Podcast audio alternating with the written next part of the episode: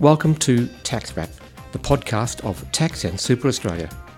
Each fortnight, we present news and insights to tax and SMSF practitioners.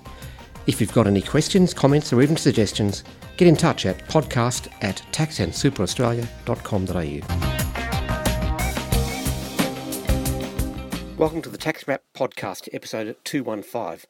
I'm your host, Steve Burnham. And uh, this week, Tax and Super Australia's Tax Counsel, John Jeffries, is once again on ABC Radio in Adelaide, speaking to the afternoon uh, program uh, with Sonya Feldhoff.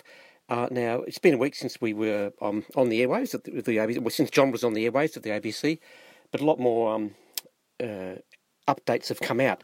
Uh, so he speaks about the um, alternative decline and turnover test, also a factor that working students will be interested in. Uh, and we, he also touches on the luxury car limit and the instant asset write off deal and uh, looks at more details of, of sole trader applications. So uh, let's hear what John has to tell the people.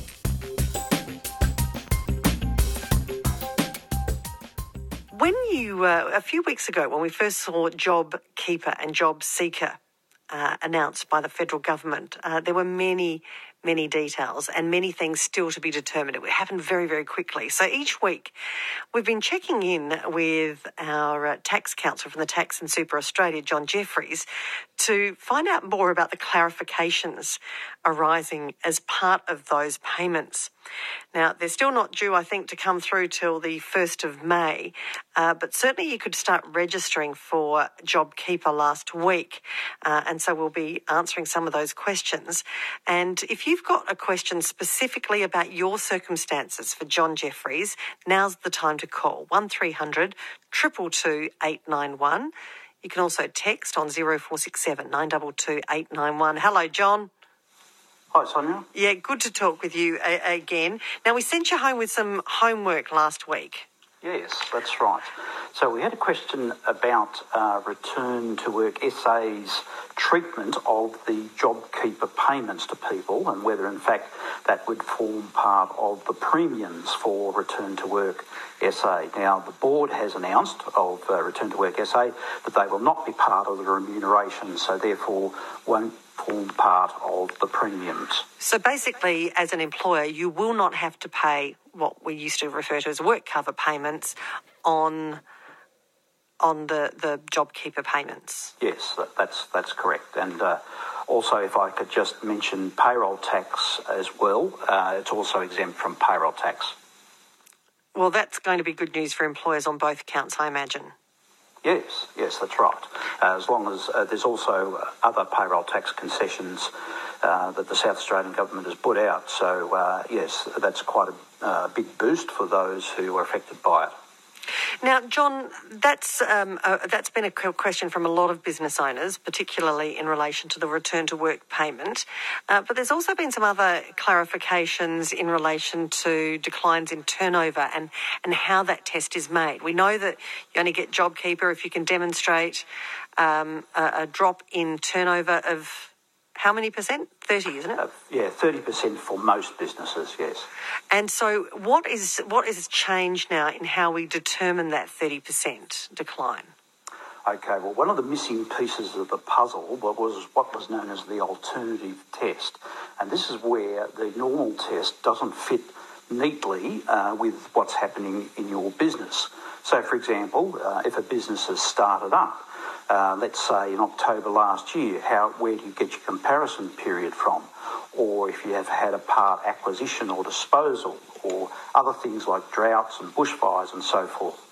So what's uh, now happened is that another legislative instrument has been issued, which talks about this alternative decline in turnover test for various uh, what are known as classes of businesses. And what it does is it gives you a, a proxy or another way of calculating what the comparison period would be. Um, it's, it's pretty complicated to explain uh, on the radio, but uh, for, it will, will apply to many businesses actually, uh, particularly seasonal businesses.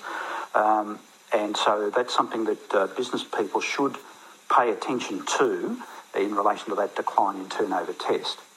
Okay, so this might apply, um, what, to a farm, for instance?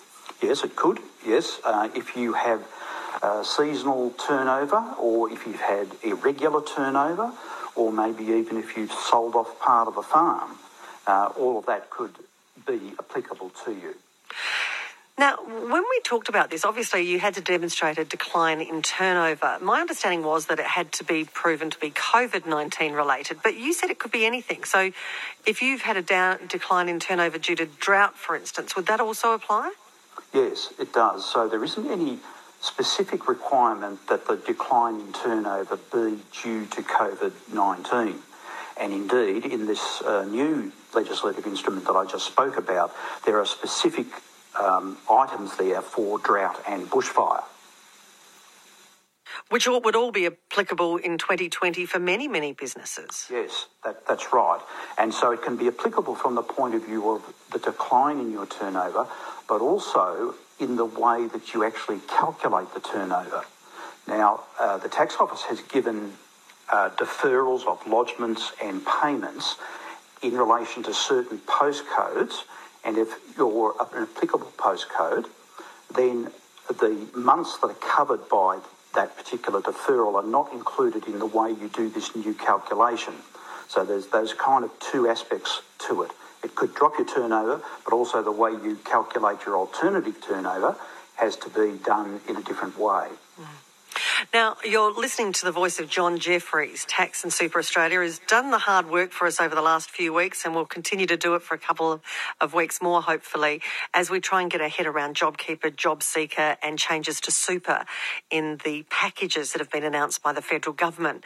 Now, if you've got a question for him about your unique circumstances, we'll try our best to try to um, answer those questions and address them. And when I say we, I mean John. Um, but uh, if you want to give us a call, now's the time to ring 1300 222 891 or text us on 0467 922 891. Now, he still has things to say about full time students and uh, also of the one in one, all in one, uh, the one in all in principle. So we'll go back to those in a moment. But first, let's take a call from Peter at Norwood. Hi, Peter. Hi, John. Hi, Sonya. Thanks for taking this call. Um, it's, uh, it's, sort of a minefield. It's very confusing, but I was just wondering. My situation is I'm a a, um, a, a retailer, self-employed in a partnership with my wife. Now, I know one of us can get it if we have all the stipulations that they require that uh, in order. Um, I did my iGov ID, um, and I think I've applied for it, etc. Um, and I think I've got everything under control. Are you supposed to get any notification of, um, you know, congratulations, you've got it, or is anything like that? What happens uh, with Job Seeker? A keeper, sorry. Yep, we'll, we'll just get John back on the line if we could. John, sorry, we couldn't hear you there for a moment. Say that again. That's fine, yes. The confirmation will come. Now, uh, it has to be said that there were some problems with the system uh, when uh, initially you applied. So, when did you apply, Peter? Can you remember? Is it, was it today or? Last week sometime, uh, yeah. or maybe, yeah, I think it was early last week. Okay, so there were some problems with the system which have been since rectified um, to do with situations uh, where you were in business and you had a number of employees that didn't quite fit. Uh, but uh, if your application has gone in, I think you've just got to trust uh, that the tax office has got it and uh, that the payments uh, will flow as is required. If, if that were the case, and it didn't flow when required. Is there oh. something we can do, or is that? Okay. Uh, have you lodged your business activity statement for the March quarter? No, that's. Uh, yeah, I'm going to do that before the 28th of this month. So that's when it was due. So I think I'll. I'll and I think I think they've delayed it till May now, haven't they? Yes, uh, although the, the, activity statement is, is part of the, the deal, uh, you can apply for JobKeeper uh, up to the end of May for the April period if you want to, but you've already done that, so you're in the system. Just get your activity statement lodged, mm-hmm. and you should be right. Terrific. Look, uh, thank you, and hopefully it'll it'll all work out. yeah, thank you. Good on you, Peter. Nice to hear from you. Uh, Jad is in Blackwood. You're a sole trader, Jad. Yes, I am. And look, that, that previous caller may have answered uh, some of my questions, but as a sole trader where I don't have an employee and it's just me, and um, I was I've registered. Uh, this is last week. Uh, I went through uh, the form where you couldn't progress the form unless you actually put in at least one employee. I've subsequently phoned the ATO and we've rectified that uh, manually over the phone with the young lady there. But that's all I've had. So I've had no further correspondence to advise whether or not I qualify, don't qualify. And so it was really saying, well, what happens from here? Because mm. I have to make alternative arrangements if it's not forthcoming. Yeah, gee, you want to have the notification, you'd think, uh, John Jeffries. Yes, that's right. And the issue that you refer to is one of the key problems in this sole trader employee point. Uh, but yes, uh, the the um, confirmation doesn't come out straight away, uh, but it, uh, I can assure you that there are many people working on that, uh, and you should be able to get that payment coming through to you fairly soon. But it, yes, I agree. It would be nice to know. Jad, can I just, uh, Jad, not Jad, uh, John, can I just clarify? Jad and our previous caller had not received a notification, and you'd said there were problems with the system. Should you be getting notifications if you're lodging it now? Uh, it won't be an immediate one. So you will get notification of it, but it won't be immediate. Um, it will come through uh, the payments uh, that are coming to you and through other other mechanisms. Okay, Jad, thanks for your call. Ian's in Stirling. Hi, Ian. Hi. Um, my question's to do with the asset depreciation write-off. They've announced that you can buy assets up to 150,000 and write off the depreciation, um, 100% write-off in this this tax year. Yes. Um, does that apply to vehicles, to motor vehicles? So I've gone to one car yard who's told me it does. I've gone to another car yard that told me it doesn't. Okay, uh, well, it does. It does. Yeah. Uh, what what value car are you buying? Is it over, say, sixty thousand? Yes. Okay, so there's a thing that's called the luxury car limit, which is about fifty-eight thousand. You can only ever depreciate up to that level under that's under the, the normal. The, the, well, that's that's my question. One car yard's telling me the new depreciating level just till June 30th yes. is 150,000. The luxury car, car tax level does not apply um, because the way the legislation's written, and another car yard's telling that does apply. Okay, well, my reading of the legislation is that you can only depreciate or claim a tax deduction up to the car limit, which is currently about 58,000 something. Great, thank you. Thank you for that, um, Ian. Appreciate your call. Um, some of our texters uh, on the text line uh, says, um, uh, where is my question? My husband has his own business and has applied for JobKeeper, but hasn't paid himself yet. Is it too late to do that? He had registered and been accepted.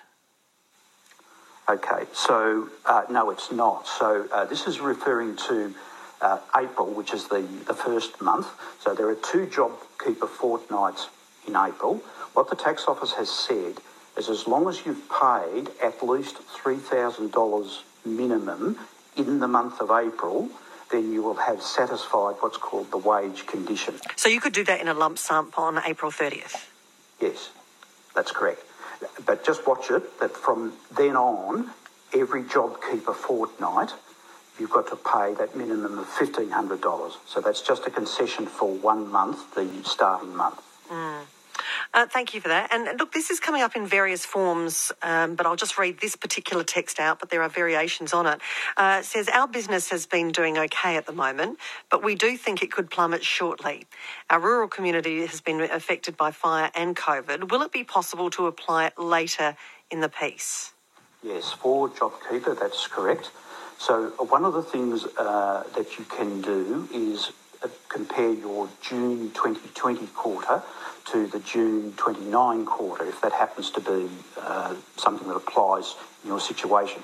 But frustratingly, Sonya, the application form for the tax office doesn't include that. And it's clearly within the scope of the law for you to do it. So the answer is yes, if you're not sure that your decline in turnover has been met yet, you could still continue to do uh, to compare as the uh, the six month period continues, but it will be, uh, if you satisfy it, the payments will be on a prospective basis. So if you decide in, say, the 15th of June, yes, I'm going to have a lower turnover, and you start to apply, uh, the JobKeeper mm. payments will apply from that fortnight. Yeah, fair enough. Uh, and Michael from Para Hills has an interesting question. Hello, Michael. Thanks, John. Um, what happens if you actually put it on, on, I've really got two questions, and the general one is with accessing the super, the 10,000, what happens if actually putting in for it and then, like you've been unemployed since sometime in January, you put in for, say, the 10,000, but then you're actually finding part time employment, which you hope then becomes full time employment. Are you still entitled to the claim the 10,000? Uh, yep. So um, there are, are, a number of uh, conditions so uh, that when you're uh, making that application, uh, if it's been the case that on or after the 1st of January 2020, the 1st of January 2020, you were made redundant or your working hours were reduced by 20% or more, uh, then you can apply for the superannuation. Even though you now may be getting some part-time work? Yes, yes, that's, okay. that's correct a bit more um, specific and gets a little bit messy. This gets back to the same uh, thing. My daughter is actually separated from her partner. They're going through the whole procedure. He's mm-hmm. lost his job, now getting a bit of part-time work. You go back to the start of the year, she was getting $188 child maintenance. She's got the three kids. That 188 per week went down to, say, $35 a month. Now, she's not, she's hasn't been employed for 10 years. She's got three kids under 10. She hasn't been employed for 10 years. She was receiving child maintenance at 188 per week. Because her ex, who was paying the maintenance, has lost his job, she's now down to getting basically $35 a month. Mm. Can she claim anything in the way of super?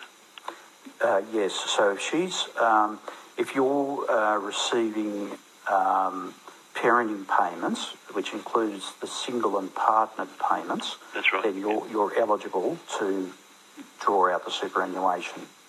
Okay, now her partner is a little bit vague. We can't, uh, but we can't be really specific about this, uh, Michael, we, because um, John can't give you specific advice I, unless he talks yeah, with you. But in general principles, I yeah. don't want to put something in and find someone yeah. knocking on the door and says we want our money back. You shouldn't have claimed that that was sure. All. Yeah. Okay, I appreciate that. Thank you. no, you. thank you for your call, Michael. Uh, this is, of course, very general advice. We've just asked Jen, um, John to look into the, the specifics and clarify some of the elements of the JobKeeper, job seeker uh, payments. And we know, John, don't we, that there are so many different circumstances that uh, it's hard to cover them all off uh, under the, uh, the general terms. Yes. And uh, you mentioned before, I just wanted to uh, state that uh, about full-time students that you mentioned. Yes, before. I'd love so, to know more about that. Uh, so many full-time students, aged 16 and 17, are casual employees at Coles or Woolworths or whatever it happens to be, Safeway, um, and they looked like they were going to get their $1,500 a fortnight. Unfortunately, the Treasurer on Friday night said, no, you no longer can get that, uh, but if you have been paid it up to date, you can keep it. So, um, unfortunately, for you full time students or uh, working at home or whatever you, you might be doing, um, unfortunately, you can't get that JobKeeper payment. Okay, so that's whether you live at home or not? Yeah, well, if you're a full time student, age 16 or 17, you're not entitled to the JobKeeper payment. Okay, well, there you go. Um, that looked like a windfall for some students, that's for sure. And tell us about the one in, all in principle that you've been able to get some more detail on, uh, John. Yeah, so the Treasurer has confirmed that with JobKeeper payments, that an employer cannot pick and choose which employees get the JobKeeper payment. Now, a, an employee can uh, not nominate themselves, that's quite legal, but once uh, an employee has been nominated, then everybody that is eligible for in that employer must get the JobKeeper payment. And there's been a lot of discussion about this, but the Treasurer made that quite clear on Friday night that it's a one in, all in principle.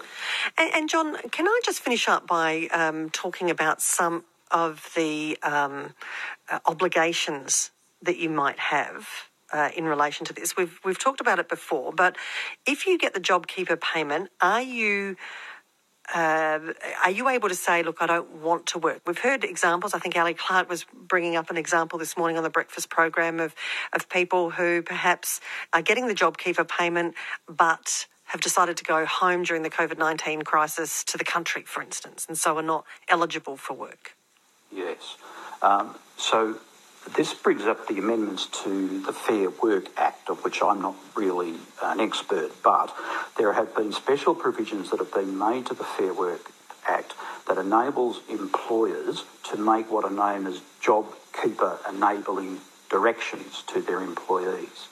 So that uh, it's not just as simple as saying, well, um, I just want to be at home. Uh, it's something that uh, has to be done in, in uh, connection with what the employer wants and uh, the scope of these new rules, which employers uh, would be encouraged to make sure that they're well advised about. So you do have an obligation to uh, um, follow your boss's direction if you are getting the JobKeeper payment. Well, uh, within the yes, within the scope of these rules, because the rules were changed under the Fair Work Act for a temporary period, so that employers could make directions to employees that they would normally wouldn't be allowed to do so. John Jeffries, before we let you go, I thought we were going to let you go, but I've got two more callers here who I don't want to just uh, dismiss. Maria is in North Adelaide. Hello, Maria. Hello. What's your question? So, um, hi, John. I, I'm a sole trader uh, with employees, and I work um, three days a week in my business. Um, I also am employed by another entity one day a week. So, I would be eligible as um, an eligible business participant. Our turnover was right down in April um, through no fault of our own. We had to close down or almost close down. And um, I am concerned because um, I believe that being an employee of another entity is going to preclude me from applying as an eligible business participant um, as a sole trader. Yes, that, that is correct. Now, let me just ask you about your one day a week employment. That's part time?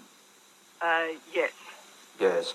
So you can oh, only. It, uh, sorry, it was casual. It was casual, but um, the uh, there was an effort made by the employer to change everybody to contracts, which I personally refused to sign because I it was um, unilaterally directed. However, I think the fact that it's a regular one day a week still make um, it, I think it's a little nebulous, but it might come under the permanent part time arrangement. Yes, yeah. I, look, I suspect that is right.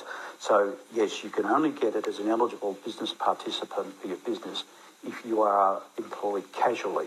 Now, the arrangement you've got there sounds like it's part time. Mm-hmm. However, you should be able to get the JobKeeper payment from that employer. Uh, they've chosen not to apply in April. Um, I oh, don't right. know. Yeah.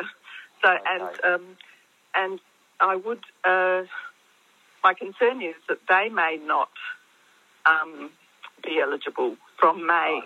onwards. So then the fact that I work there one day a week stops me in my main employment, which is my business, uh, of receiving anything.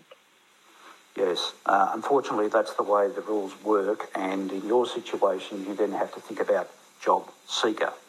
Maria, thank you for your call. And Sam will make you our last one for today at Menindee. Hello, Sam. Yeah, Hi. Uh, my question's about the instant asset tax write-off. Now, as I understand, it's been increased from 30,000 to 150,000 from March the 12th. Is that retrospective, or is it only applicable for assets bought after March the 12th, or is it those in this financial year preceding that? You, uh, Sam, you run a small business. Correct, yeah? Yeah, your turnover's under 10 million. Yep. Yep. So if as long as you bought that asset uh, after uh, May 2015, and I said 2015, Yep. and you install it in between um, the 12th of March and the 30th of June, then you will get the instant asset write-off. Right, so if it, if, it, if it was purchased back in January this year, it's not, it's not applicable to, to write-off? Well, it depends on when it's uh, first used or installed ready for use. For the 150,000, how much did the asset cost? Oh, it's uh, uh, around 100,000. Okay. Yeah, so uh, yes, it's, it needs to be installed after uh, the 11th of March. Okay. All right, Sam, thanks for your Thank you. call. And uh, look, one final question. Uh, for those who work uh, in the workforce but are aged over 65. John, where do they stand in relation to Uh, well, JobKeeper? Uh, they're still eligible, just like everybody else, if they are employed as at the 1st of March. Um, and their, uh, el- you know, the normal eligibilities the rules are satisfied, then yes, they should get JobKeeper. So there is nothing about retirement age or anything like that that counters you or leaves you out of getting JobKeeper. No, no, there's nothing like that in the rules. All right. John Jeffries, thank you as always. Very much appreciate your time. John is joining us regularly at two o'clock on a Monday uh, for the time being, for the foreseeable, for the next few weeks, just as we're trying to get our head around these and as these changes are implemented. Uh, many people are confused or at least seeking some clarification. And John's been really generous in trying to get those answers to us and updating us each week on the, the latest changes. So thank you again, John Jeffries. My pleasure. From Tax and Super Australia.